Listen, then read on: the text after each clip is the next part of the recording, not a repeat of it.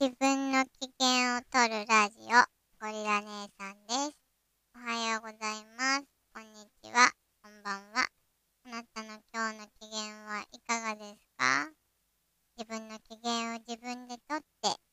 自分の人生を楽しんで生きていってくださいね。えー、っと、今日はですね、最近ちょっと読んでてめっちゃこれをおすすめしたいって思った本があっ、ご紹介したいと思います。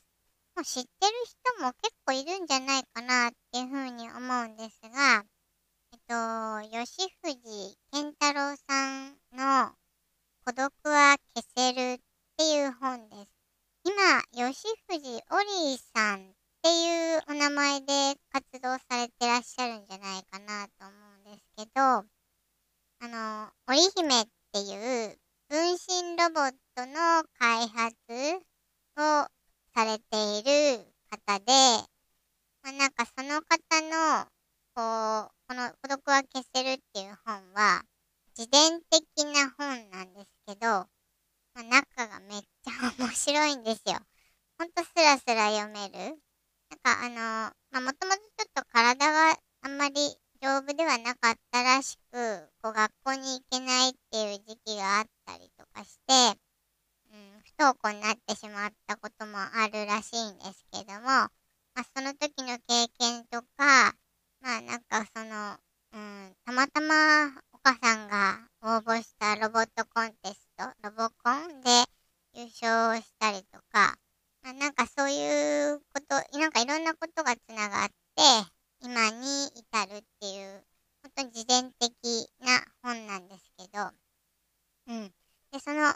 織姫っていうのが、今多分、どこだったかな東京都内でも、なんかその、自治体主導で、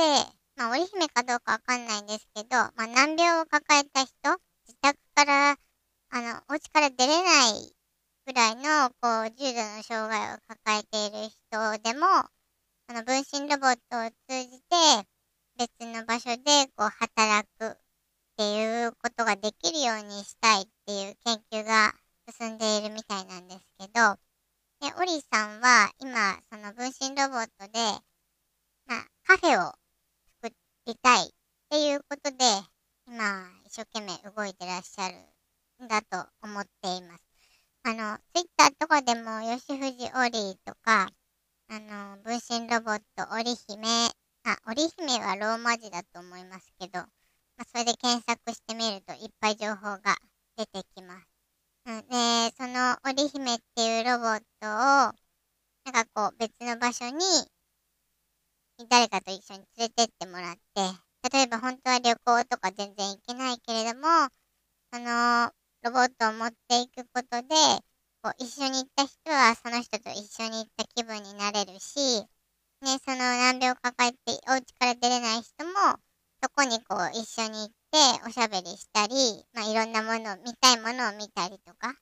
聞いたりとか体験できるっていうロボットですね。なんかそれの活動自体にも、まあなんか私としてはすごい興味を持ったんですけど、まあ、そんなロボットを作る吉藤さんってどんな人なんだろうっていうところから、まあ、興味を持って本を買って、まあ、本当はちょっと子供がロボットとかそういうの興味があるから、一緒に読もうかなと思って買ったんですけど、でもやっぱりなんていうか、私の方がハマってしまって、もうあっという間に読んでしまったんですよね。で内容は、まあ読んでもらえばわかると思うんですけど、その吉藤さんがちっちゃい頃から、まあ、今に至るまで、で、その開発してきたものとか、あとはまあ、うん、その試行錯誤、奮闘ぶり、それから、こう、人との出会いとかですね。あとはその、うーん、ちょっと変わってるというか、まあ一般の人よりも、まあコミュ障っぽいって自己自分でも自覚してらっしゃるんですけど、でまあそういうことも全部、なんていうのかな、ユーモアを含めて書いてあって、て笑いながら読めるっていうのも、すごいおすすめです。なんかこう、うん、本の中で吉藤さんがめっちゃ一生懸命動いているのとか、なんかこう発表する前にもう何度も何度もプレゼンして、何度も何度も練習して、もうバッチリだと思ったら、みたいな、ね、そういうなんかこう、古軍奮闘しているところとかが、ごくありありと書かれていて、すごく読みやすくって、あっという間に、ほんともう半日で読んじゃったかな。全部で、えっと、あ、サンマーク出版っていう出版社さんから出ていて、全部で、まあ、後分け含めても300ページないぐらいですかね。結構な量かなと一瞬思うんですが、内容的にはすごい面白い。私はすごい読みやすいなっていうふうに思いました。で、まあ、こういう生き方もあるんだなっていうのと、まあ、こういう天才が、天才っていうのかな？うーんと、こういう、なんか一つのことに秀でたような存在の人が、きっとこれからの世界を牽引していくんだろうなっていうのをちょっと思って、うん、なんか、いいなーって。まあ私はまあそこ、うん、私はもうそんな感じにならんかもしれんけど、やっぱでもそういう人を応援したくもなるしね。まあ子供も今学校行ってないから、まあこういう人からこう学べたらいいなというふうに思っています。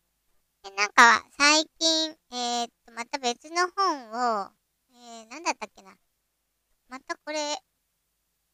どっか別の出版社だったかしら。未来の武器っていうちっちゃい子、まあ中高生向きいや、もっとちっちゃい小学生とかでも全然読めるかな。なんかそういう子供に対して、そう君たちへ向けてみたいな本も、新しい本出してるので、うん、もしお子さんと一緒に読むんだったら、もしかしたらそっちの方がおすすめかもしれません。吉藤オリーさん、で、分身ロボット、織姫。あの、見てもらえばわかると思います。あの、ぜひおすすめですので、調べてみてください。はい。で今日はこんなところです。最後まで聞いてくれてありがとうございました。またね